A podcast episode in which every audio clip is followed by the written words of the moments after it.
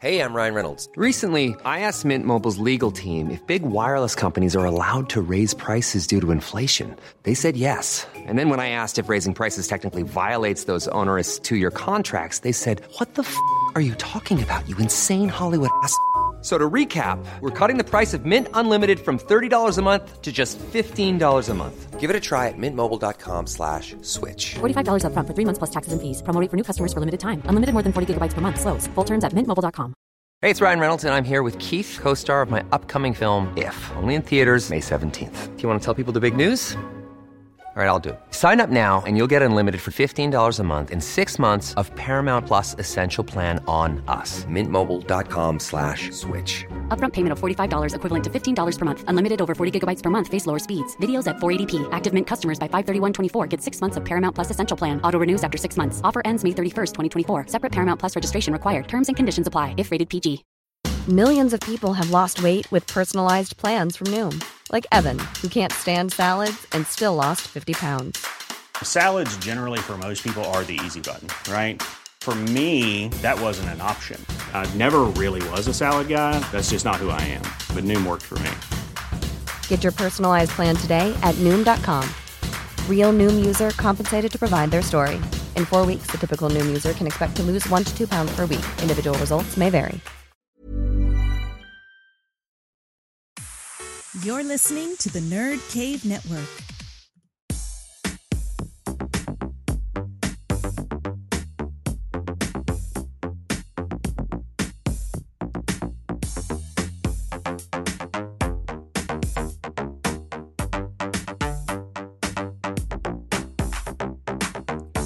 Welcome to episode 21 of the Nerd Cave Retro Podcast. My name is Jason Robbins. And I'm Derek Diamond, and I'm happy to announce that today's podcast, today's episode of the Nerd Cave Retro, is brought to you by our brand new sponsor, Audible.com. To get a free audiobook download and 30-day free trial, just visit audible.com/nerdcave. You can get over 180,000 titles to choose from, whether it be Star Wars, Lord of the Rings, the Divergent series. So many titles to choose from. You can download them for your iPhone, Android, Kindle, or MP3 player. Just visit audibletrial.com/nerdcave to get your free audiobook download and 30-day free trial. May I make a suggestion? I actually just got through listening to Catalyst, the Rogue One prequel novel on Audible the week before last, and that. If you love Rogue One, you need to go and listen to Catalyst. So you could use your free audiobook to download that title and give it a listen. Fantastic. Now, I've heard good things about Catalyst, and it's funny because when we first started doing the Nerd Cave podcast, we were joking around that we should get Audible to be a sponsor because Zach's been into Audible for, you know, as long as I've known him or ever since it's existed. Yeah, I've had it and for a few years myself. It's funny that all these years later, they're actually a sponsor now. And, you know, one of the best books I ever got on there was the Kevin Smith book, the autobiography that he put on there. That one's on there? Yeah, it's on there. And I've listened to it no less than 10 times. I am going to go download Audible right now. Yes, do it. I love Audible. It's fantastic. It gets me through my work days. That's so awesome. But how are you this week, sir? It's been a bit since we've done, I guess what you'd call a traditional episode of the show. Yeah, anybody that downloaded last week's episode know that we did the commentary track for The Wizard, which we got some pretty good numbers off of that. It was, like you said earlier, is a little higher than we thought it would be. And I think it was a pretty good episode. I actually went back and listened to it myself, and I think we did a pretty good job. Yeah, it's one of those things, like, and I know I was telling you this after we finished, but that was really the first time that I had sat down with someone else who had watched that movie before, because I've no lie. The only times that I've ever watched that movie, I've been by myself, mm-hmm. which has been the majority of the time. I watched it once with my girlfriend, and then I watched it with you the other day. Yeah, that movie's always been a solitary experience for myself as well. I watched it a few years ago when it was on Netflix, and I watched it, and I really enjoyed it, even though you know, it used to be one of those movies that I watched all the time as a kid. I had it taped on a VHS tape, and I wore the tape out when I was a kid. I loved that movie so much, but I hadn't seen it in like had to be 20 years at that point. And I watched it and I really enjoyed it. And I guess my older sensibilities, I didn't like it as much as I did as a kid. I thought it was kind of hokey, but then watching it again with you, I really enjoyed it. I had such a good time watching that movie with you last week. No, it was a lot of fun. And I know we talked about sometime in the next couple of months, we'll be doing another commentary for the Super Mario Brothers movie. Yeah, I can't wait for that. I think we're all probably going to buy the new Steelbook that comes out. I'm going to camp out at Best Buy and make sure I'm the first one to get it. But yeah. What have you been up to the last couple of weeks? Have you played any retro games?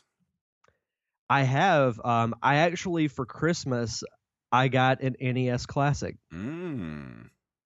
Can I ask you a question? Where did the person that got you that, I'm assuming it was your significant other, where did they get it? Because I've been looking everywhere, and they haven't restocked anywhere. Well, it was my mom that got it for me. Okay. And she was able to get it from Amazon the day it came out and did not tell me. Really? Yes. How did she manage that? I have no idea. I mean, I read a couple of stories of people that were able to do it. I guess it was just luck. Yeah, I've been hitting up Best Buy and Target every single week, and still every time I walk in there, especially in Target, they got a little sign that says, we are out of classic Nintendo. We will restock as soon as we get more supply. And no date on when they will get more. Best Buy has been saying the middle of the month. Well, they said it was supposed to be towards the end of December that they were going to get more, but they never did. Best Buy is a bunch of liars. So is Nintendo. Get on it, man. Yeah. Gosh. But I mean, the overall, like the NES Classic is fun. You know, it's a very simple setup, and the save points are amazing. Like they are so good, even for games that have a save feature like Zelda, because you know if you can save it, but once you start it back, you're at the portion of the map where you get the first sword. But with the save points, like if I'm in the middle of a dungeon and I have to go, I just hit the reset button. It goes back to the main menu. And it's like, do you want to create a save point? You hit yes, and then I can pick up right in the middle of the dungeon. I want one so bad, especially for... It's a lot of fun. I'm going to let you cover this. We'll go ahead and we'll switch up our... in the Google Doc, we've got our news stories here. I'm going to let you cover the classic Nintendo story we have. So let's go ahead and we'll go into news for this week.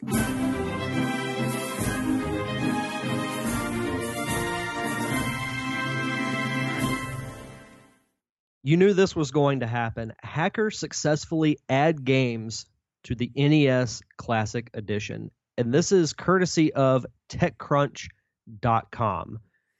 The greatest hope of retro gamers and the greatest fear of Nintendo have been met simultaneously.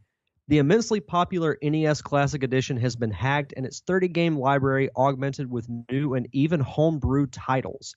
Hacking has been ongoing since the release of the device, but this is the most promising development yet, and it appears to work on the U.S. version of the Tiny Console. The hack appeared in the forums of Russian retro gaming community GBX in the form of a YouTube video and step-by-step instructions, in Russian, of course. The NES Classic Mod subreddit picked up on it right away and valiantly subjected their devices to the code with great success. And there's a photo showing Battletoads in the menu, and you can also see Tiny Toon Adventures as well. So, yeah, this is no surprise. I knew somebody was going to be able to hack into this and be able to add games to it. But I mean, the screen looks legit. Like it's the menu from the NES Classic with additional games. Well, I never understood how or why Nintendo didn't make this thing be able to download titles in the future, like give it some sort of not HDMI, but USB port to be able to download titles. But maybe there's a workaround that in the future Nintendo could actually add titles to this thing, because the hard drive itself is big enough to accommodate every single Nintendo title there is. Why would you only make a device that only holds 30? Yeah, I mean, if it were up to me, I would have put more on it to begin with. But you definitely want to put in the option of, you know, adding more down the line. Yeah, because that would have been a huge selling point for this thing, to be able to download future titles for this thing. Yeah, it's I mean, even with the 30 games, it's still a lot of fun, but people hacking into it, I mean, it's tough to really sympathize with Nintendo for the way they handled the release of this thing. I will agree. So you know how it is. Yeah. And if Russians are going to hack something, you know, I can get behind this. Yeah, I'm not complaining. But we also have another news comes to us from PC Mag magazine. NX brings Game Boy back with Super Retro Boy. NX's retro gaming brand Retro-Bit has been making old-school gaming gear for years. It's most recently released the Retro-Bit Generations, an 8- and 16-bit game system reminiscent of the NES Classic Edition that had quirky potential but was bogged down by mushy controls and poor HDMI video output. They are working on a new generation of retro devices, and it might have learned its lesson from the generations and figured out how to improve upon the very good Super Retro Trio cartridge-based system. The company showed off several new retro game systems at CES, including the Retro-Bit Generations Portable, the Super Retro Boy, and Super Retro Trio HD. The Super Retro Boy warms the cockles of their old-school gaming hearts.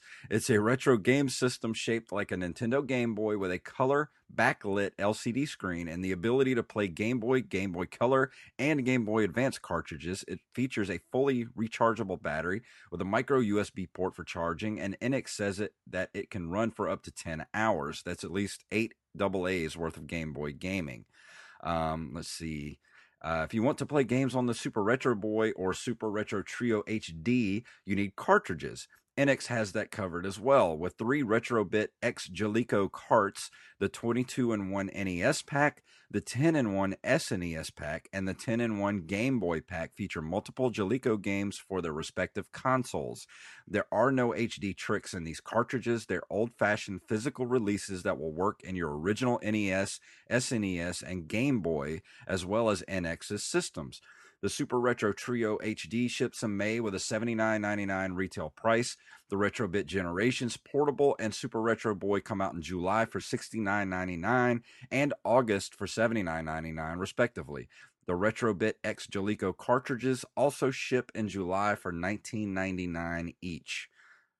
So I think I might have to pick up one of these, the Super Retro Trio, because... it is very similar in concept to the Retron 5, but any new game system that can play cartridges in modern TVs and make them look good or welcome. Of course, that will depend on whether NX can fix or replace the HDMI output problems of the Retro-Bit Generations when it releases the Super Retro Trio HD. So if the HDMI looks good, this thing looks like it might be worth the price. I'm just saying, for anyone listening, if they want to get me a birthday gift... My birthday's in August. Because as much as I love to have my old consoles, I would really like to have something that I can play multiple cartridges from different systems in one system and kind of cut down on the space. No, absolutely. And if it is HDMI, that would make it much easier for me to be able to stream to Twitch, which I plan on doing in the future. To tag along with this show and be able to play with our listeners and let them watch me fail miserably at Ninja Gaiden and games like that. I mean, this is I love when retro gaming can be combined with modern technology like this. This is awesome. Yeah, and I really love the fact that there are people still making new Nintendo and Super Nintendo games, and they're even going back and finding old games that were never released and turning around and releasing them. So it's a really cool time to be a retro gamer. Yeah, it's something that, you know, I've talked about with multiple friends. Like, there's really a huge niche with retro gaming. I mean, there's so many people that play the new games like, you know, Uncharted 4 and Battlefield, but there's also that side that still loves the retro games, including myself. And, you know, I mean, that's one of the main reasons why we started doing this show. Exactly. I'm you know, I kind of fell off the bandwagon of new modern games. Like, I bought the PS4, and the only game I've bought for it so far is the Dark Knight, Batman, the last Gotham game that was put out. And that's it. I have no interest. I want to play retro games. There's just something about the old 8-bit, 16-bit games that just still hold my attention to this day. Yeah, I'm kind of the same way. I bought, I got a GameStop gift card for Christmas, and I went out and bought the Uncharted collection because I had never played any of those games before. So those I've been, you know, kind of excited to get into. I think the first three came out for PlayStation 3. So those I'm excited about. But yeah, for the most part, I still go back and play like, I mean, most of my Christmas break was spent playing the original Legend of Zelda. Yeah, mine was spent playing DuckTales, which I bought at the local Play and Talk. I'm not going to mention how much I paid for it, but I got a really good price for it, and the cart is in perfect condition. I picked that up, and I also picked up Strider, if you've never heard of that. It's a Capcom game as well, and it was one of my favorite games as a kid, but doesn't hold up so well as an adult. So I'm actually thinking I might give that one a good shot and do a review of that game next time. I really want to do DuckTales, but I'm gonna save that one. Yeah, that's a good one to save. DuckTales is such a good game. No, it's up there with Mega Man 2 as far as being pretty much a perfect 8-bit video game. I actually never played the original one, but they came out with the remastered one for like Xbox and PlayStation Arcade. I played that one on the 360, and the gameplay is exactly the same, just, you know, updated graphics, but it's a lot of fun. Yeah, it still holds up. Trust me. It is so good. Even the graphics are just, man, they're perfect. I love it so much. It's good stuff. But moving on, we'll move into this month in video game history. This month in 1987, on January 14th, Nintendo releases Zelda 2, The Adventures of Link, for the Famicom Disk System in Japan only. The game would go unreleased in America for nearly 2 years afterwards. What do you think of Adventures of Link? I don't think it's as bad as most people claim it to be. I think it would have been much better received if it did not have the Zelda name attached to it, because it doesn't play like any other Zelda game, like past or present. Yeah. They tried to add the platforming aspect to it a little bit, and it just doesn't fit. It's not Zelda. No, not it. Zelda's not meant to be a 2D side scroller.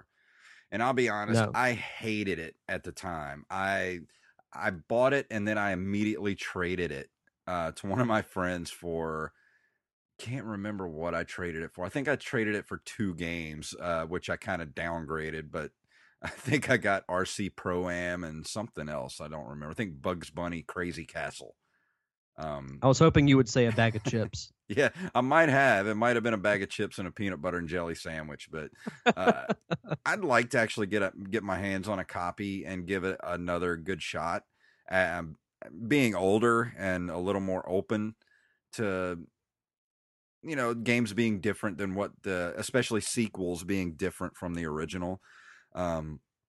If I can find a good copy of it, I'll pick it up and give it a shot and give it a review, a fair review, and kind of forget about the way I felt about it as a kid. Yeah, I'm the same way. I'd be interested in going back and trying it again because I haven't played it in a long, long time, probably since the Nintendo released a like Zelda Collector's Edition disc to promote the Wind Waker. Mm-hmm. And it had like the original Zelda, Zelda 2, Ocarina of Time, and Majora's Mask. And I think that was probably the last time that I played it. And that had to have been like 2002, 2003. Yeah, I think so. It's been a while. Probably roughly since about 1990 or 89 since I played it. So around 27 years ago. Wow. That's nuts. Yeah. It's been a while. Yeah. But in 1988, on January 8th, Konami releases Super Contra as well as the NES version of Metal Gear in North America and the PAL region.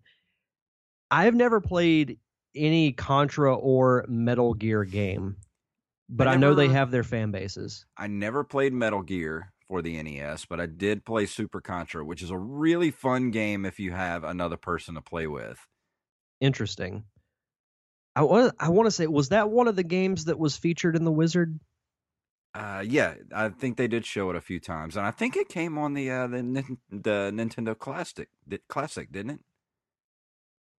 It may have. I might have. Yeah, it might just be one that I've overlooked because the only ones that I've played so far have been Zelda, and then the 3 Mario games. Yeah, I'm pretty sure Super C is on that as well. And because I remember people talking about, well, why wouldn't they put the original? You're right. It is on there. Yeah, I remember it being called Super C. Yeah. Yeah, it's on there. And in 1994, in January, Mega Man X is released in the U.S. Never played it. I have not either. Like I said, I was never a big Mega Man guy. Yeah, I wasn't either at the time. So that one kind of slipped me by.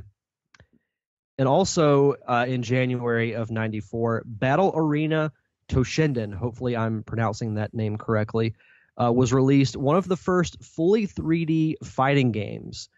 I've never heard of this game, to be perfectly honest. I remember this game. I remember hearing about it, but I don't remember what like the fighters looked like. I keep thinking Tekken, but that's not it. So might have to go and look this up. The name is really familiar, but I can't bring it up in my memory. Yeah, I really have no like recollection of it. But I mean, it's one of those things like through doing the video game history, you know, we've learned like first, you know, open world game or first whatever, and this is one of the first fully 3D fighting games. You know, just knowing that is kind of cool information. Yeah, it was probably the predecessor to Tekken, because that I keep thinking of Tekken, so it's got to be kind of in that same vein. Yeah. But right here in the middle of the show, right before we go into the review tonight of Super Mario Brothers 2, for you, the listeners of Nerd Cave Retro Podcast, Audible is offering a free audiobook download with a free 30-day trial to give you the opportunity to check out their service. I would recommend, like I said before, Star Wars Catalyst or even the Kevin Smith autobiography. And they can either... they can pretty much get either one of those. There's also a book I'm listening to right now called... what is it? Hold on, let me look it up real quick. It's the Sith book about Vader and Palpatine. Ryan Reynolds here from Mint Mobile. With the price of just about everything going up during inflation, we thought we'd bring our prices down. So to help us, we brought in a reverse auctioneer, which is apparently a thing. Mint Mobile Unlimited Premium Wireless. How to get 30, 30, how to get 30, how to get 20, 20, 20, how to get 20, 20, how to get 15, 15, 15, 15, just $15 a month? Sold! Give it a try at mintmobile.com/switch. $45 up front for 3 months plus taxes and fees. Promo rate for new customers for limited time. Unlimited more than 40 gigabytes per month. Slows full terms at mintmobile.com. Hiring for your small business? If you're not looking for professionals on LinkedIn, you're looking in the wrong place. That's like looking for your car keys in a fish tank. LinkedIn helps you hire professionals you can't find anywhere else, even those who aren't actively searching for a new job but might be open to the perfect role. In a given month, over 70% of LinkedIn users don't even visit other leading job sites. So start looking in the right place. With LinkedIn, you can hire professionals like a professional. Post your free job on linkedin.com/people today. Oh, I know which one you're talking about, but I can't remember the name of it. I'm bringing it up right now. Of course, it's got to do an update. Lords of the Sith by Paul S. Kemp. Nice. So go check that out. And to download your free audiobook today, go to audibletrial.com/nerdcave. Again, that's audibletrial.com/nerdcave for your free audiobook. Go do it now. Support the show. Ready for your review, sir? Absolutely. And you know what? I'm going to play some music here.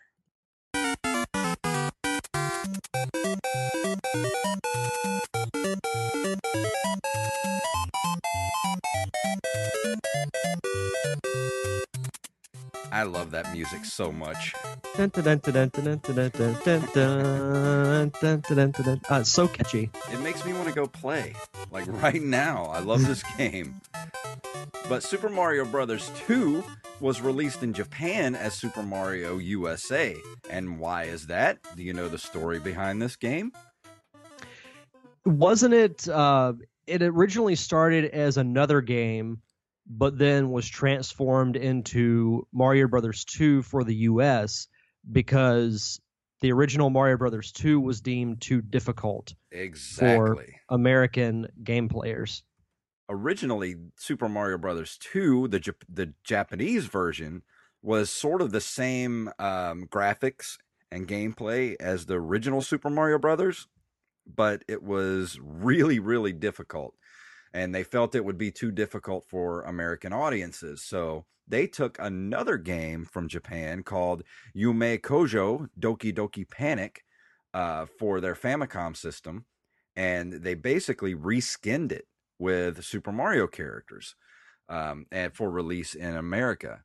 It became a commercial success, and eventually the game became well-received enough that it was also released in Japan for the Famicom itself.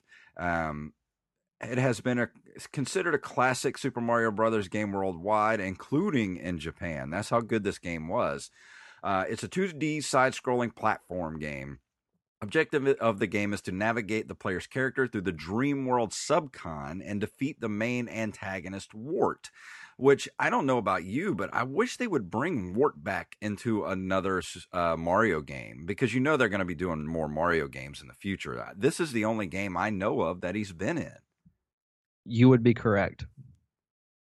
This is the only game he's been in. And also, this was the first Mario game where you could play four different characters, which is... to me, the best part of this game. You've got Mario, who is pretty much... your well-rounded character. Yeah, he's the most well-rounded character. You've got Luigi, who can jump really high. And you've got Toad, who's super fast. And you've got the princess, who can float, basically, for what? Like 3-4 seconds. Mm-hmm. Each character has their own set of abilities to get you through the game, and that makes this game just so head and shoulders above the first Mario game, which, don't get me wrong, I love the original Super Mario Brothers game, and I love Super Mario Brothers 3, which is really more of a sequel to the original Mario Brothers than this game was. This was a complete different type of game than the original Mario game was, because in this one you can actually jump on characters and pick them up, throw them. You can pluck cherries and turnips out of the ground, throw them. You tug on grass to get like coins, and there's potions that you throw on the ground, which create these doors. And if you do them in certain sections of the game, you go through the door into the kind of a shadow world for a couple of seconds. And there are like power-ups in there, hidden doors, hidden things in that other world. And it's such a good, like, just such a good game. And it consists of 20 different levels across the 7 worlds comprising Subcon. Each world has a particular theme that dictates the obstacles and enemies encountered in its levels, such as desert areas with dangerous quicksand and snowy areas with slippery surfaces. Now, I don't know about you, but there's a lot of people that don't like this game because it doesn't fit in with what people consider a Mario game to be. But honestly, this is probably, it's probably not my favorite. I think Mario 3 is probably still my favorite game, but there was just something that was so playable, replayable about this game, and the controls were damn near perfect on this game. But just the replay value on this game alone, I think I played this game more than I actually did Mario 3 and Mario 1. Definitely played it more than Mario 1. And I was actually going to ask you that, like, what are your thoughts on people who say it doesn't really fit in? My take on it is, because I've actually been playing this quite a bit on the NES Classic. Yeah, it's different than any other Mario game, but why does that make it a bad thing? I mean, to me, it introduces some pretty cool things. Like, it introduces the POW block, which has been used in other Mario games. It introduced a cult favorite as far as like the Mario bad guys. It introduces the Shy Guys. Yeah. I think it's cool that you can play as 4 different characters, which I'll say, I don't know who your go-to person was, but for me, it was the princess because she could float in the air. Yeah, I played the princess a lot. It was usually between the princess and Mario because he, like I said, he was the most well-rounded. But some of the bosses in this game, like Birdo, is probably one of the most recognizable bad guys in the Mario universe. Mm-hmm. There are some bosses that I wish they would bring back, like including Wart. Like, it would be cool if they don't do it for like the main console Mario game. If they do like another handheld, why not bring him back, or like call it, you know, Mario Brothers Return to Subcon, exactly, or something like that. I don't know why they don't do a sequel to this game. Wouldn't that be awesome? Yeah, I mean, you had Wart, you had the giant mouse who would throw bombs, you Mouser. Had the three-headed snake. Yeah, I forgot about the three-headed snake. Yeah, there's a lot of cool villains in this game. And, you know, the gameplay, yeah, it's a little different, but to me, it's not like worlds different than your typical Mario game. It's still a platformer. Yeah, the only difference is you don't kill enemies when you jump on them. Yeah, well, not only that, but this was the I think pretty much the only Mario like Super Mario Brothers game that didn't have a point system. I didn't even think about that. Yeah, you're right. Yeah, there are no points to be made in this game. There, all you have is your health meter, which you start off with, I think, 2 bars on your health meter, and you can build it up as the game goes on. Mm-hmm. But yeah, there's no point system to be had in this game, which they brought it back for the 3rd game. I think the thing that really speaks to the popularity of this game is how many times it was released. Like, it came out and then they released it in Japan, called it Super Mario USA. It's been on every Nintendo Virtual Console. They put it on the Super Mario Brothers All-Star game for Super Nintendo, which included the Japanese version of Mario 2. They repackaged it as the Lost Levels. Yeah. And it was more difficult than the original Mario game. It was released as the first Game Boy Advance game, Super Mario Advance. It was just a direct port of Mario Brothers 2, just with, you know, updated graphics, of course, but it plays exactly the same. I enjoy the game. Is it my favorite Mario game? No, but I don't get the hate for it. It's definitely one of those games that you can just jump in and play. It's the cover art is so nice for the game that when I'm looking at my game collection, it's one of the, you know, top 3 games that just the cover art itself just screams play me. Mm-hmm. Yeah, I'm looking at it right now. It's such a nice color of blue with Mario jumping, holding the turnip. It just says play me. It just screams classic Nintendo. I mean, you've got Mario, and it's just a simple jumping pose.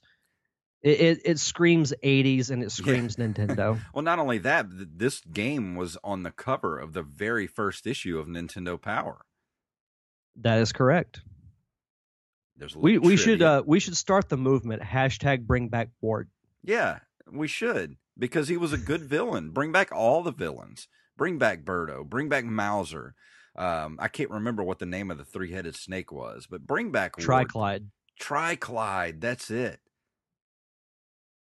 There were some other ones that I'm trying to remember. I'll look those up here in just a second. Yeah, but the graphics on this game are just as good as Mega Man 2, and the controls are just as good. So I would rank this game up there with Mega Man 2 as being probably one of the most well-made Nintendo games of all time. Yeah, no, I don't disagree with that. Let's see, you had Birdo, you had Mouser, you had Fry Guy, the giant ball of fire. Pokies. I forgot about the Pokies. Oh, yeah, you're right. Let's see, Claw Grip, the giant crab. Ah, yes, I forgot about him. Yeah. Then there was, the giant bird whose mouth open that you had to walk through to get to the next world. In the last level, you actually have to fight one of those things. I remember that because you have to fight it right before you fight Ward. I had totally planned on replaying this again all the way through, because when I popped it in a few months ago and I played, I can't remember who I got to. I got about 3 levels in before I stopped playing, but I never finished it. This was one of the few games that I could actually finish when I was a kid. And I wanted to go back, but like I said, I got wrapped up playing DuckTales over my Christmas break and started playing Dr. Mario again. So I wanted to go back and play this all the way through, but I never did. But I've got enough memory of this game to give a decent review of it without having had to play it recently. Now I have to ask, did you ever watch the old Super Mario Brothers cartoon? Yes, of course. I just remembered like Mouser, Tryclyde, like I think all the Mario 2 villains except for Wart were featured in that cartoon. Yeah, it was it the Super Mario Brothers Super Show? Because I remember they had the Super Mario Brothers Super Show, and then they had Super Mario World. They did that one for a while. Mm-hmm. Which they did Mario 3 as well. Yeah, you don't see that one as much anymore. The Super Mario World. I can still remember the theme song to it though. Mm-hmm. The Super Mario World, it's a blast from the past.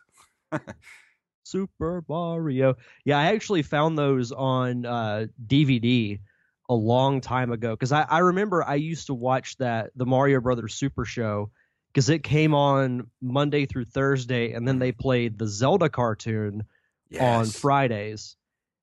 And that Zelda cartoon was nothing like I pictured the games. No, not at all.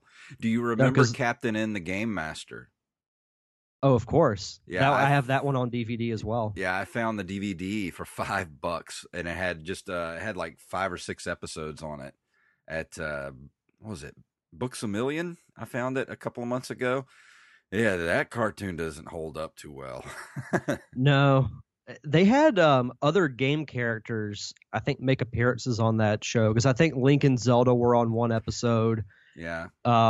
Mother Brain from Metroid was the main villain. Mm-hmm.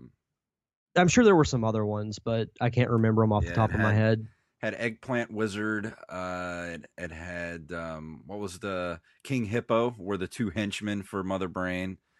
Oh, yeah, that's right. And there was, for the main group, there was Captain N, and then there was like this, the princess that traveled around with them, but she was kind of a generic princess. She wasn't from any game.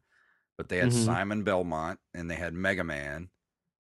Mm-hmm. And then eventually Game Boy joined the adventures, and that was when the show Game Boy kind of fell apart at that point. Shameless plugging of Nintendo hardware. We seem to have a fascination with that. I mean, we did a commentary for a 90-minute Nintendo commercial, so yeah, that we should do after we do the Mario Brothers movie.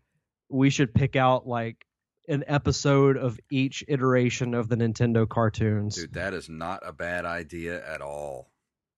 Because I think I have all of them on DVD. I'm not sure if I have Zelda. I'll have to go back and look, but I know I have.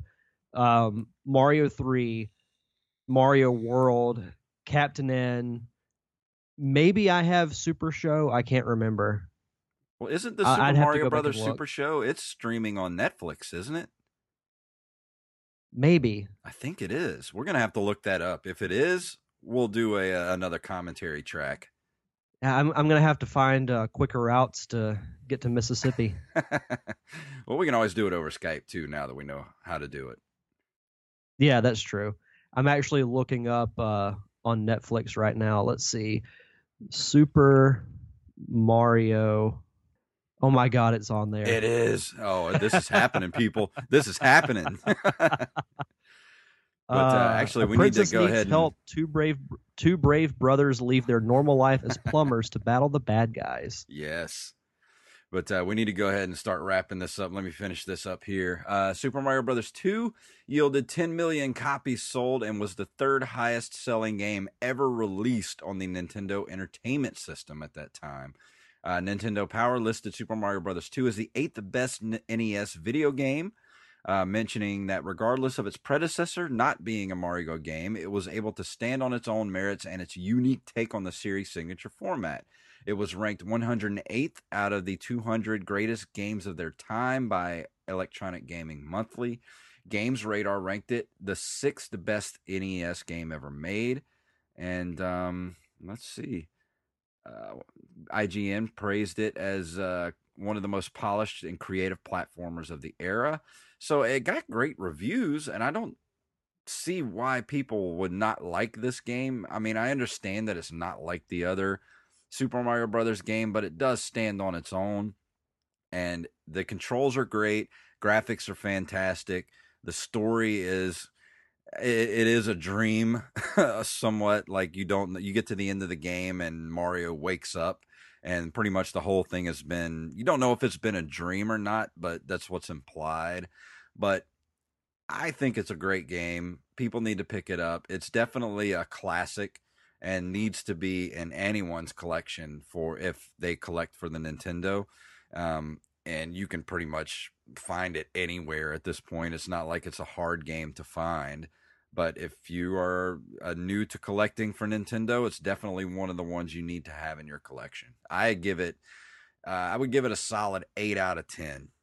I agree. I don't see the hate for this game. I mean, yeah, it's different, but if every incarnation of a game series was the same, it would be boring.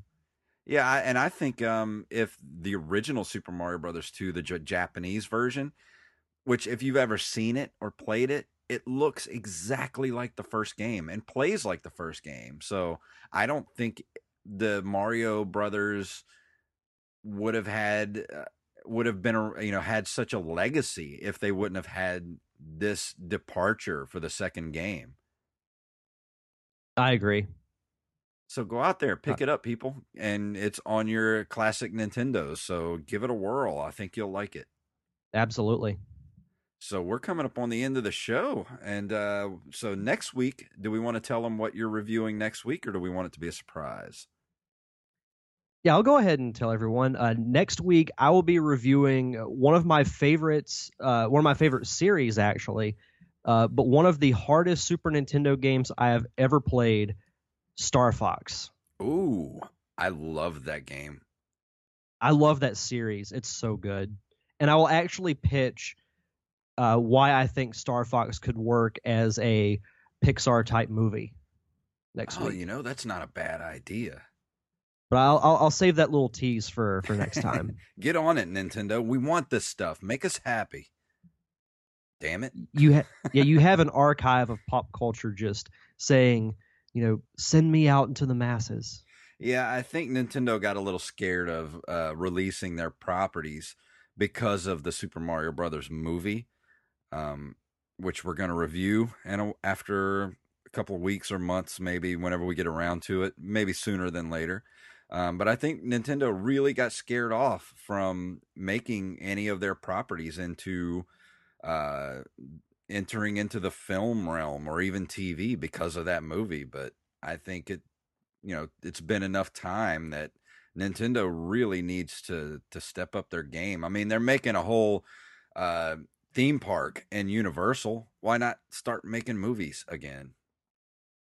Yeah, I mean, I can understand the whole Mario movie thing, but that's got to be close to 25 years ago. Yeah. When did it come out? 92. So that was 25, 26 years ago. Yeah. Enough time has passed, Nintendo. Get your head out of the sand. Let's do this. Oh, exactly. Let's see. It came out in 93. 93. So that was 24 years ago.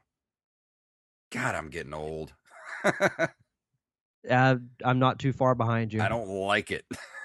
Make it stop. Yeah. But anyway, just got to do what you got to do to stay young, people. That's why we play retro games around here. But on that note, if you want to get a hold of us, you can get a hold of us at nerdcaveretro@gmail.com.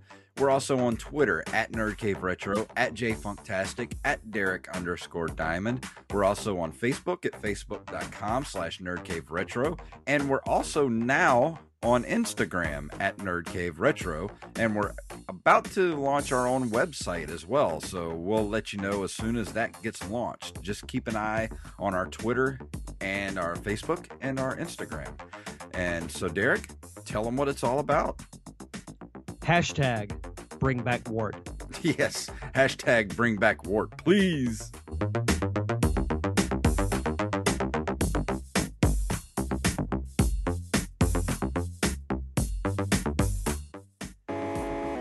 You've been listening to a Nerd Cave Network production.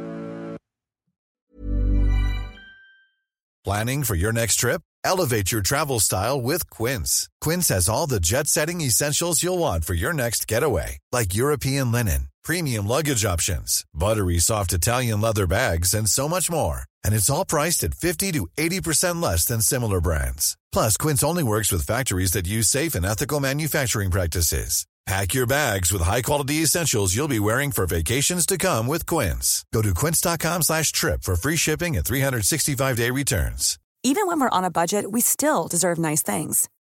Quince is a place to scoop up stunning high-end goods for 50 to 80% less than similar brands. They have buttery soft cashmere sweaters starting at $50, luxurious Italian leather bags, and so much more. Plus, Quince only works with factories that use safe, ethical, and responsible manufacturing. Get the high-end goods you'll love without the high price tag with Quince. Go to quince.com/style for free shipping and 365-day returns.